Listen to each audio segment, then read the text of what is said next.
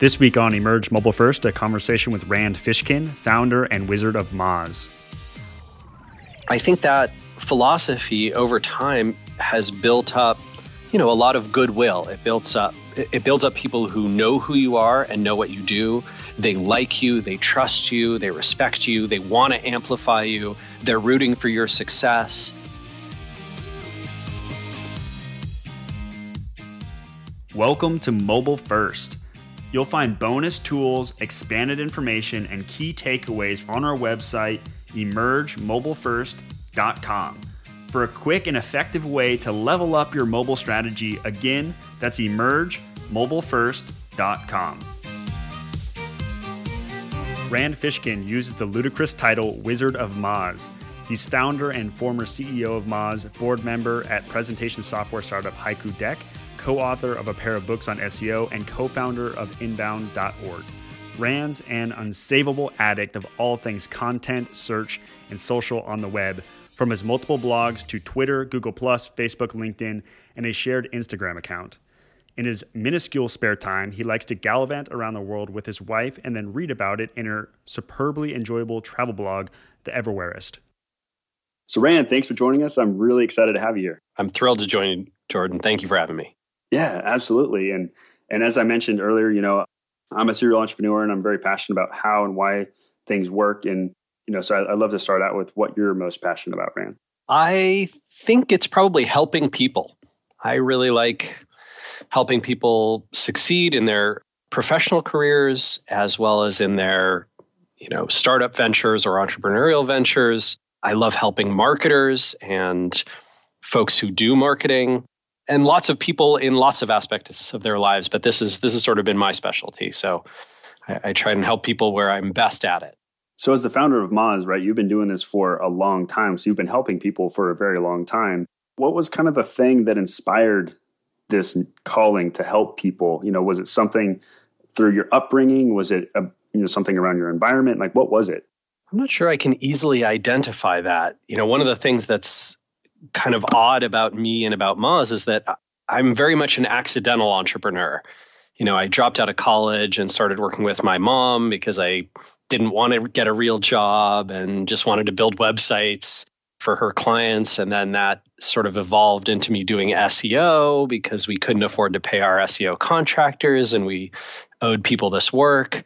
And I started an SEO blog because I was frustrated with, the opacity and secretiveness of the SEO world and the search engines. And that sort of tumbled into a business of SEO consulting. And then we released some tools that turned out to be a big hit and were contracted by some venture capital folks and raised some money. And I became CEO and it all sort of snowballed into something. It was never an intentional, hey, I want to build a software business that helps professional marketers understand search engines and organic web results and how to get rankings. It was really one step led to another.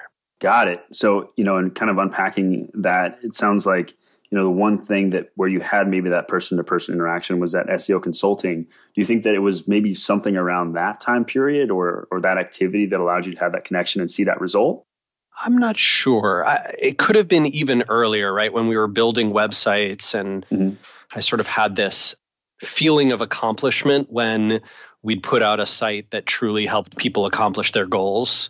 I was big into, in my very early career, like usability and user experience design in websites, which is not to say I made beautiful, highly usable websites, only that was an aspiration. And I think that might have sown some early seeds, but you could be right. It might be something from childhood or my upbringing, my environment. I mean, I live in Seattle, Washington. I basically lived here my whole life, and Seattle is certainly a very tightly knit community. It's far less, I would say, impersonal or antagonistic than some of the big East Coast cities. Mm-hmm. There's more of a personal friendship, camaraderie sort of culture than there is in the Bay Area or Los Angeles, where you find, I find when I go there very often, entrepreneurs are tightly connected to one another, but it's really, what can you do for me? And if nothing, then I am not interested in talking to you, as opposed to, I really care about who you are, and I don't particularly care whether we can help each other directly. I just want to build a relationship. And if you're my kind of person, then I want to spend time with you. Seattle's a very non-transactional relationship type of town. And maybe that influenced me too. Yeah, that's interesting. And that resonates a lot with me. I'm also from the Pacific Northwest out here in Portland, Oregon. Nice. Yeah. And that's something that I've noticed too when traveling. It's just the different culture and the vibe, in the different parts of the US. So I can totally see that. Portland has this feel of a city where it's all about the degree to which you can do your craft better than anyone else, right? And it's not very competitive. It's more like a self-competition in Portland, right? Like, can I make an even better Thai-style chicken wing? Can I make an even better underground golf course that's pirate neon themed? You've been there then. You've done the pirate themed golf. Nice. I totally get that. And when I say Portland, I'm actually from Hood River. Most people just don't know what that is, so I say Portland. Sure. Oh, okay, cool. Yeah. So also from a very small town, family oriented. So I can totally get that. And it's funny how you characterize Portland because I totally see that too now. Yeah, I feel like cities, my wife and I travel a tremendous amount. I speak at a lot of conferences and events on behalf of Moz, and my wife is a travel writer. And so when we go to destinations, we sort of try and get this sense for what is this city's thing? Boston has this feeling around education, like where did you go to school? New York has this thing around, how much money do you have? Los Angeles, it's who do you know? San Francisco, it's, what world-changing company are you building or working at? Seattle for a long time was like, what outdoor activity do you do? But I think that's slowly shifting as Seattle gets a little more like the Bay Area, which has its pluses and minuses. And so in your travels, talking about the journey, can you maybe walk us through some of the path you took, from, the accidental entrepreneurship that you call it, kind of falling into it and how that scaled and achieved what it is today? Yeah. So I think a big part of our success turned out to be this philosophy of helping people without asking for anything in return. So, Moz historically and today has always put out a tremendous amount of content and resources and webinars and events and videos, like the Whiteboard Friday video series that I do every week. And those things have all been free. I mean, technically, we charge for the events, but they are break even, right? We don't make any money on them. So they tend to be much less expensive than conferences of similar size. I think that philosophy over time has built up, a lot of goodwill. It builds up people who know who you are and know what you do. They like you, they trust you, they respect you, they want to amplify you, they're rooting for your success. And I think that's really the audience of the several million people who visit Moz every month. A good portion of those people turn into, raving fans. And that is, that's been humbling and wonderful to see. And it's also what helped us build a great business. Moz has no salespeople, right? I should correct that. We have a tiny sales team on one of our other products, Moz Local, for enterprise. But again, they don't go out and sell. They just respond to incoming inquiries. And so it's very much for us about driving a lot of traffic and building up that trust and authority, and then converting those people through showing them what we have to offer without pushing them into that realm. One of the most interesting stats that I talk about with regard to Moz is how visitor engagement ties to customer lifetime value. So for example, if you come to Moz because you searched for SEO tools, right? Say you're a marketing professional, you're looking for SEO tools, great. You search for SEO tools and you click on an ad that you see at the top of Google, a little AdWords ad that takes you to Moz, and you sign up for our tools right then and there and give us your credit card. Chances are in the first 1 to 3 months of your membership, you'll cancel and you won't come back. Statistically speaking, that's highly likely. Compare and contrast that with someone who finds us via a tweet and then comes back to us via Google search and then bookmarks us and reads the blog for a few months and signs up after, 14, 15 visits. to the website. Chances are very good that they'll be with us 17, 18 months of a subscription or longer, right? So their lifetime value, you know, to Moz as the business is just huge compared to someone who only visits us once or twice. And that is pretty linear. So the more you visit and engage with us before you sign up, the better a customer you're going to be when you do sign up. And thus, we bias to not push our software and our subscription onto folks, but rather to let them sort of discover it and take their time and come to us when they're ready. I love that. And I actually wanted to talk about one of the quotes that you have on your Twitter page, because I'm, like I mentioned before, a huge fan and checked all the channels too, because I know that you guys are tracking all of those. So the quote that I think actually mirrors a lot of what you're saying is, you know, that you have pinned on Twitter, best way to sell something, don't sell anything, earn the awareness, respect, and trust of those who might buy. So I really love that quote, and I wanted to bring that up. But I mean, you've already drilled that into our heads already so far. So I think it's really cool. I thought it was funny, right? So today I was in a Twitter conversation around that exactly. You know, it was sort of a not too serious argument. I'd say more just a, you know, fundamental like a disagreement of approaches with this guy, Austin Allred, right, who was tweeting at me earlier today and said, people underestimate how far you can get with brute force, cold calling, emailing, et cetera. You could make a company successful on that alone. And of course, that is in complete, total opposition, right, to the way I like to do things. But I'm not going to argue that you can be successful either way. I think that it is true that you can.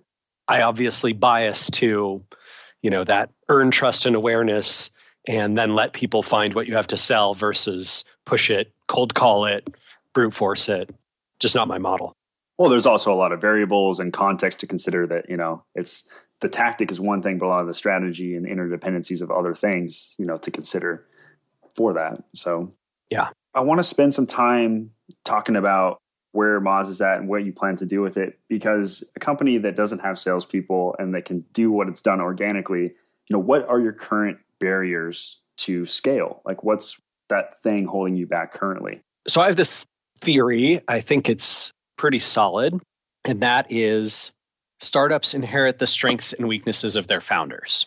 And I think my strengths are in content, they're in marketing, they're in building relationships.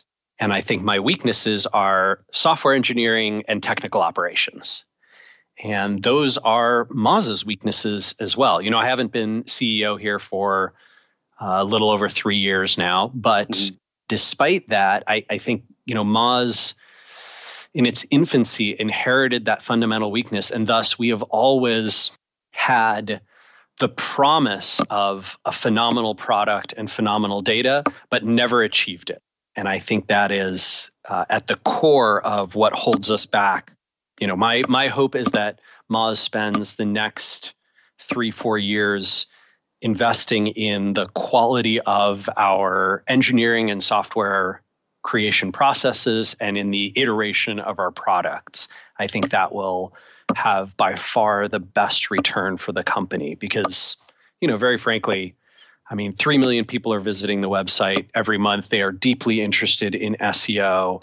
I think if and when that product delivers on the promise that it has. And it's, you know, it's a good product, but not a great one today, right? I think you could argue that, let's say there's 7 or 8 key vectors by which you judge an SEO software suite. And Moz is probably a leader in 2 or 3.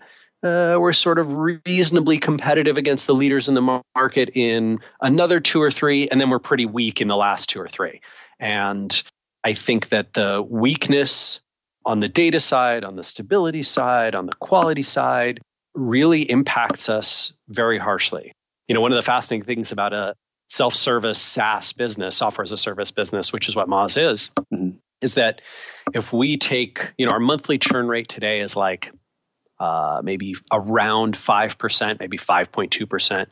You take that down to 4.2% and Moz grows another $25 or $30 million in the next 3 years, right? So it's just, there's a right, crazy amount of growth to be had just by making the product a little stickier and better, making it help people more, helping them for a longer period. And I think that's the right thing to do too. So that's where I hope the company invests a lot of its effort. I will say that, you know, the influence that I exert is not always the winner at the strategic high level of the company. Right. You know, I'm one of 5 board members that Moz has today, and I'm not the CEO, as I mentioned. And so, you know, I try and exert influence, but I don't control everything about the company. But I hope they invest in this. Right. And so I wholeheartedly believe that the organizational awareness is key. And it sounds like Moz has that awareness and it knows kind of some of these points, these tipping points. And when you were sitting in that chair, you know, how did you determine what to focus on? How did you prioritize some things over other things to understand what you needed to do to scale to that next level? Yeah, for me, I think this was actually another point of occasionally big strength and occasionally big weakness. And that was, I relied almost exclusively on my own personal intuition, my sense of the market, and my vision for what I wanted Moz and the product to be. And for, you know, many years at the early stages, that was a very successful strategy. I think I had my, you know, finger deeply on the pulse. And then I got both cocky and greedy, I got a lot of funding. And those three are a combination of a recipe for disaster.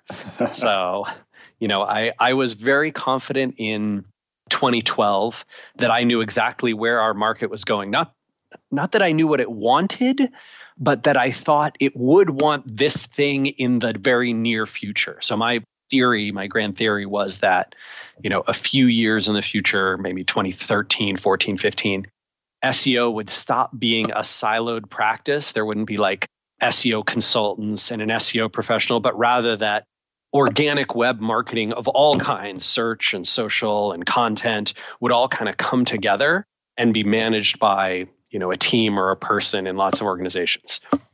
That was a broken ass theory. Turned out to be super not true. Today, SEO is more specialized and siloed than ever. Social media is more specialized and siloed than ever. Content marketing has become siloed and specialized. Email marketing has remained siloed and specialized. PR has remained siloed and specialized. Like, these things have not merged, and I'm pretty sure they're not going to. What I didn't realize was that we did not have to lead the market. We can follow it. And I think that is generally true of marketing and analytics tools. You don't have to create the market. You just have to follow where it goes. You know, you don't have to do analytics for Kick if you think Kick is going to be big in a few years. Wait for Kick to get big, then start doing analytics for it, right? No one needed Facebook analytics in 2007.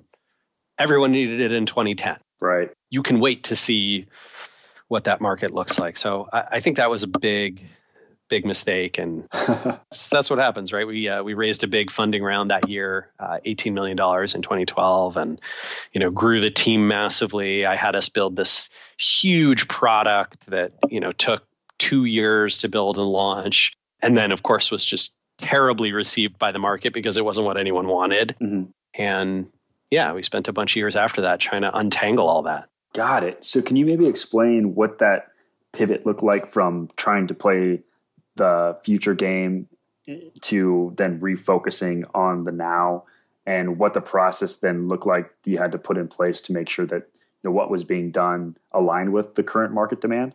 Sure. I mean, I think it was mostly a philosophical approach, right? It was about, let's stop saying we think we know what the market will want in the long-term future and that it will turn into this other thing. And let's serve the market as it exists today. So that means, you know, interviewing lots of customers and watching people use our products, watching them use our competitors' products, seeing what they're doing with that data and information, and then having insight into, hey, here's this process that everyone in the SEO world is doing.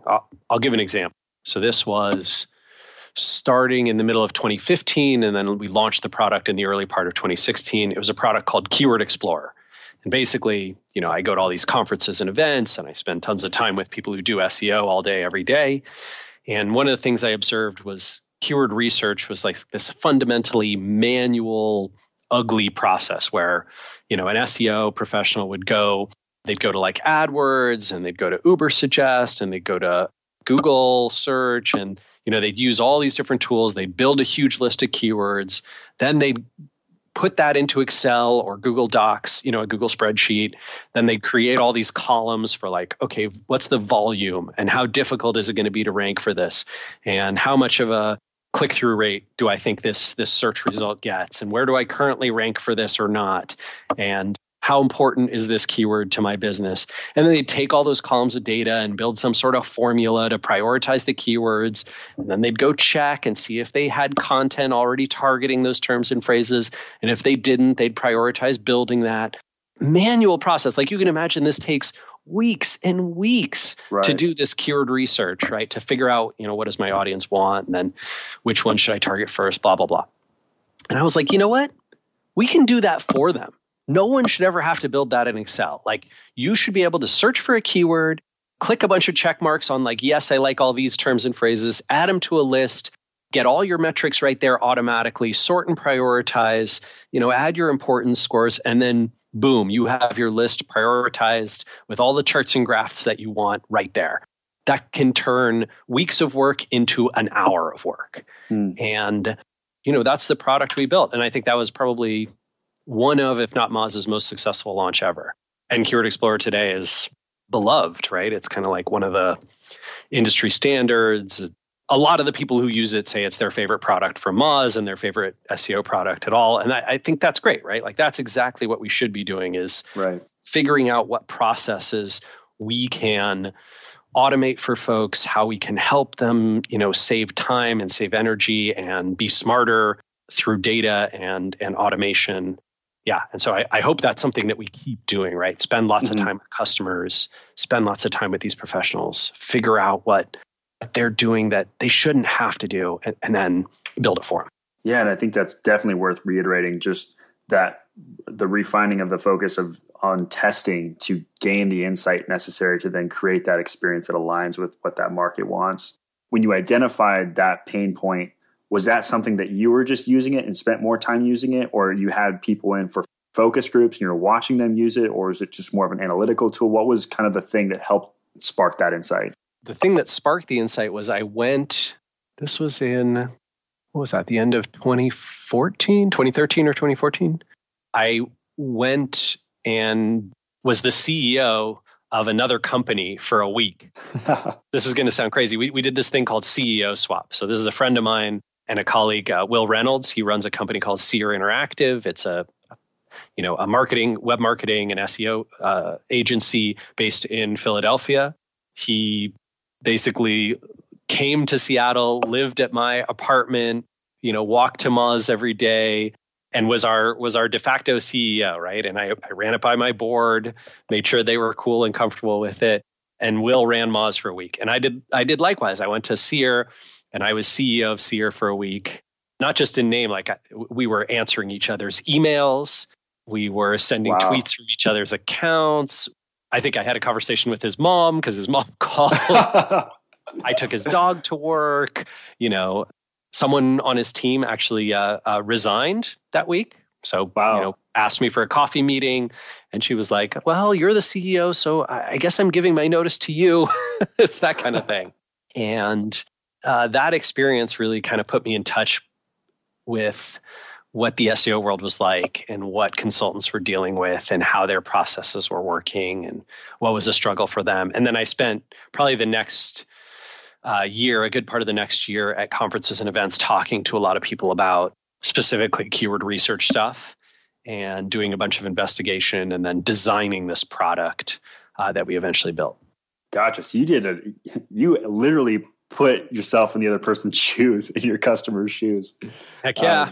To get that insight. That's awesome. It's one of the greatest testing stories I've ever heard. You got to have a lot of trust in your friend to have him come run your company for a week, but yes. Absolutely. But I mean, the insight, what it produced, I mean, you can't argue with that, right? It was an awesome experience, a really powerful one. Certainly if you can find the freedom and flexibility to do that kind of an exchange, I think it's amazing. Very cool.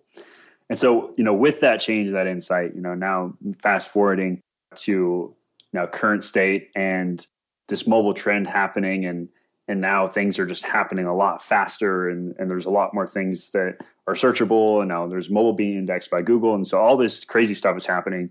You know, how has that impacted Moz? Well, I mean, the way I think about it is this. I remember I was talking to another entrepreneur who's in our space, basically building SEO software. Mm-hmm. And what he said is most startups have this goal of achieving product market fit, right? Where your product matches what your market needs. And then from there, you grow and scale. And what he said was, in the SEO software world, there is no product market fit. You're only ever chasing the latest thing that Google's doing and the latest things in searcher behavior and the latest things that are happening in all these web traffic channels. I think that is a great description. There's no product fit in SEO. There's just the constant pursuit. And so for us, you know, you say, oh, well, now there's all these crazy things happening.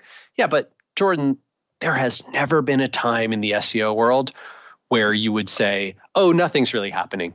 It's pretty quiet. That's a good point. Yeah. You know, Google has never not been changing at least the pace they're changing at right now, right? So that is, for us, just a constant practice of pursuing and trying to go. You know, we're not skating to where the puck is going. Mm-hmm. We are skating behind the puck, and we'll always be skating behind the puck because we don't want to try and anticipate what Google might do. That will lead us down very bad roads. Instead, we follow where they're going. And it tends to be the case that the rest of the market, right, the world of SEO agencies and consultants, in-house professionals, all these folks, they are, you know, 95% of them or more are also chasing that puck. And so what they need are tools that help them. Mm-hmm. And so, you know, you mentioned something earlier on about visitor engagement and how that's connected to the lifetime value of the customer. And I'm curious to get your perspective on how with mobile, how now there's this increased engagement, there's increased opportunity to engage with people, how that now can relate with like Twitter being indexed and some other things that can be indexed. You know, how is this engagement changing the way you guys are approaching SEO? To be honest, not too much. So, you know, Twitter is present in a limited number of Google search results. I think I probably actually have the data for you right here. Let me take a look. Cool. So we run a tool called Mozcast, and what Mozcast does is it's sort of like a weather reporting tool on what's happening in Google at any given time. And so I can tell you, you know, we monitor tens of thousands of results, and tweets appear in 7.1% of all the search results that we monitor. So that is fairly significant, but not massive, not huge. Images, for example, an image block appears in 12.4%. You know, AdWords, you know, Google Ads appear in 52%. Review stars appear in 36%. So gives you sort of a sense. The local packs with the map, that appears in about 15%. I would say all of these different features are things that you certainly have to monitor, right? And our software does that. That's something we had to build a few years ago where we started monitoring not just, you know, what are the 10 blue links style SEO looks like, but what does it look like to get into knowledge graph or image blocks or, you know, news results, featured snippets, local packs, et cetera, and then try and illustrate those to folks as they're tracking their keywords and giving them that sense of like, hey, you know, you're tracking these 500 keywords, and in 75 of them, you know, there's a local pack. And so you should probably be thinking about local and maps SEO and how you can get into those types of results. Got it. So I guess, you know, it's the game's always been about being found and being heard. And I think just now it's become a lot easier for just an individual with their phone to be found and heard. And so I guess as these platforms integrate more or become more integrated and information is on all of them, you know, I guess, what do you see the future looking like with some of these platforms becoming more integrated? Let's see. I might challenge the early part of your statement there. Okay, totally. Which is, I actually think that the more accessible content becomes and the more anyone can be, you know, an influencer or a star on all of these networks, the harder it becomes to do so. And that is because the signal to noise ratio gets much tougher and the pickiness of audiences gets much bigger, right? So like, let's say you were a television producer in the early 1980s, right? There's basically 5 channels that most Americans can watch. You know, there's a little bit of cable and that's emerging, but it's got a small market share and you don't really have to worry about it. If you work for one of the major networks, a mediocre at best television show will get you tens of millions of viewers every week, right? Because people just don't have a lot of other things to do. So they're all watching TV and you're good. Now, you work at NBC. It's 2017. What kind of a TV show do you need to reach tens of millions of people in the US? Like, you need something outstanding, insanely outstanding. Like, you need it to have just massive, massive appeal, because standing out amidst all of the attention, you know, variables that can call people away, you know, the fact that no one's even watching TV, they're on their phone and sort of the TV's on in the background, right?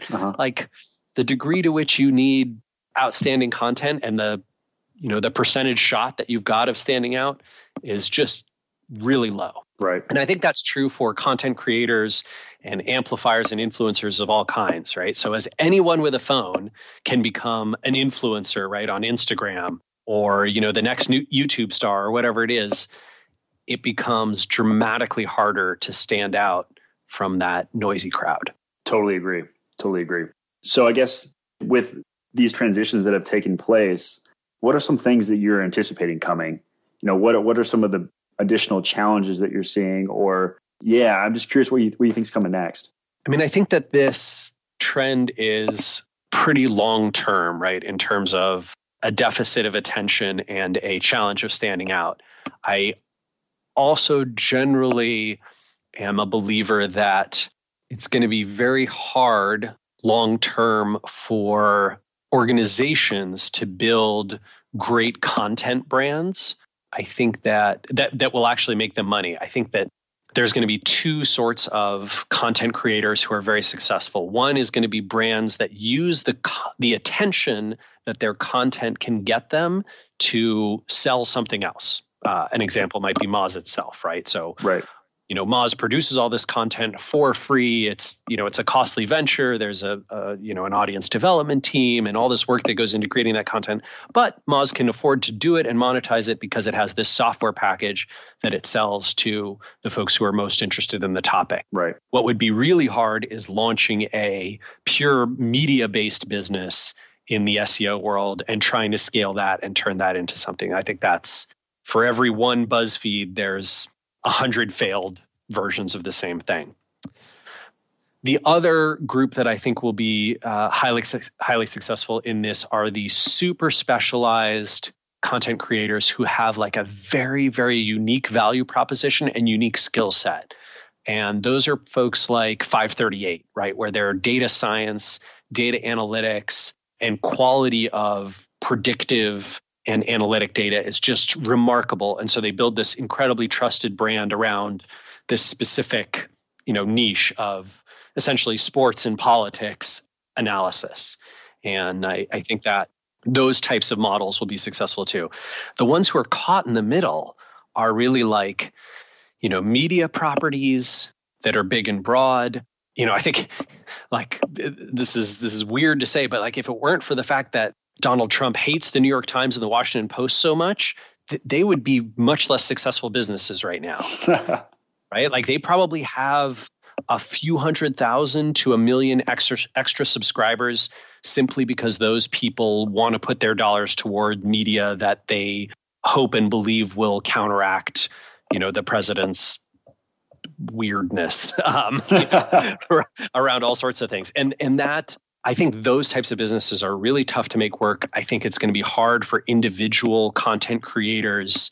You know, I think there's this future that I see that follows what Andrew Chen calls the law of shitty click-through rates, right? So basically, anytime a new platform, a new advertising platform, a new social network, you know, a new opportunity of any kind emerges, initially there's a lot of opportunity on that network or through that system to, you know, not exploit it, but to get a lot of attention without an insane amount of effort. Mm. And then over time, the effort ratio required to stand out from the crowd through that medium or that network, that process becomes more and more difficult. It's a lot like an ad platform where, you know, you get saturation. So if you were buying ads on Facebook in 2010, you were probably seeing, oh my God, the traffic's so cheap and the ROI is insane and the targeting is just getting better and better.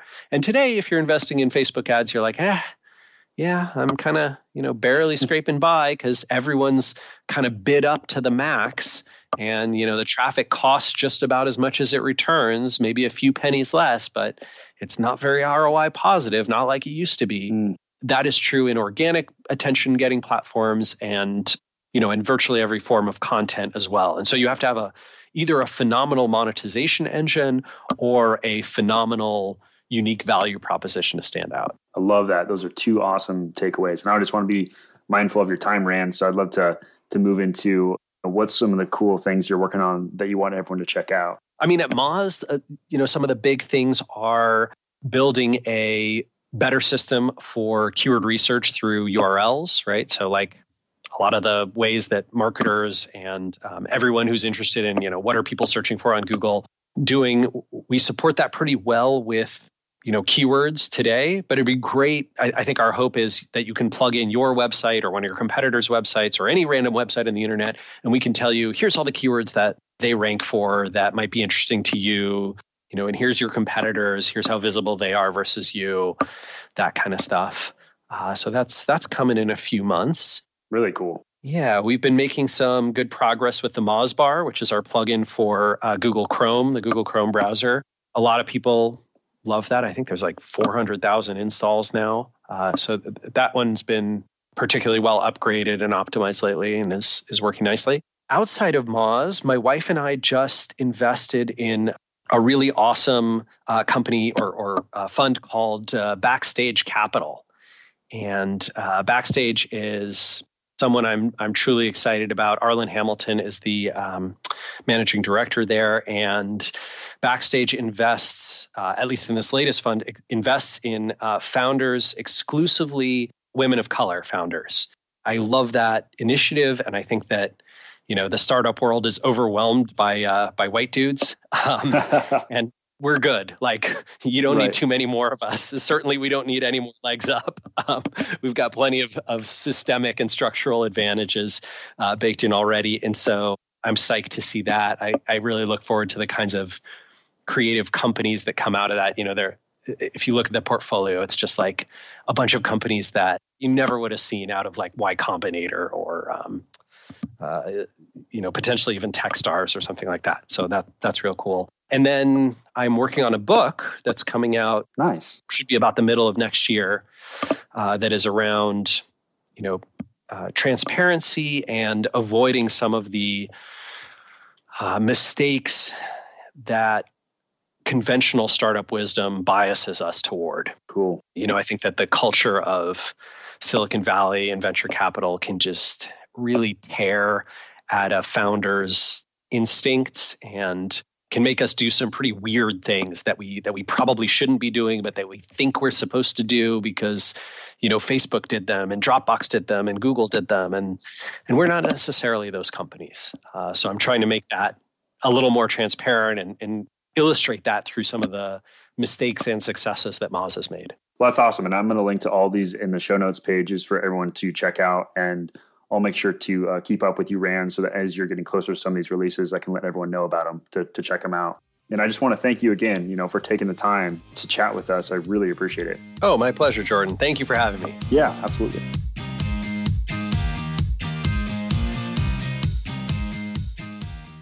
Hey, thank you for listening. Make sure to tune in this Friday for this week's guest resources from our rapid fire question round. And I'm always happy to be a resource in any way that I can. So visit emergemobilefirst.com to reach out to me directly or for additional insights, resources, and bonus tools that can help catapult your organization to the next level. Until next time, think mobile first.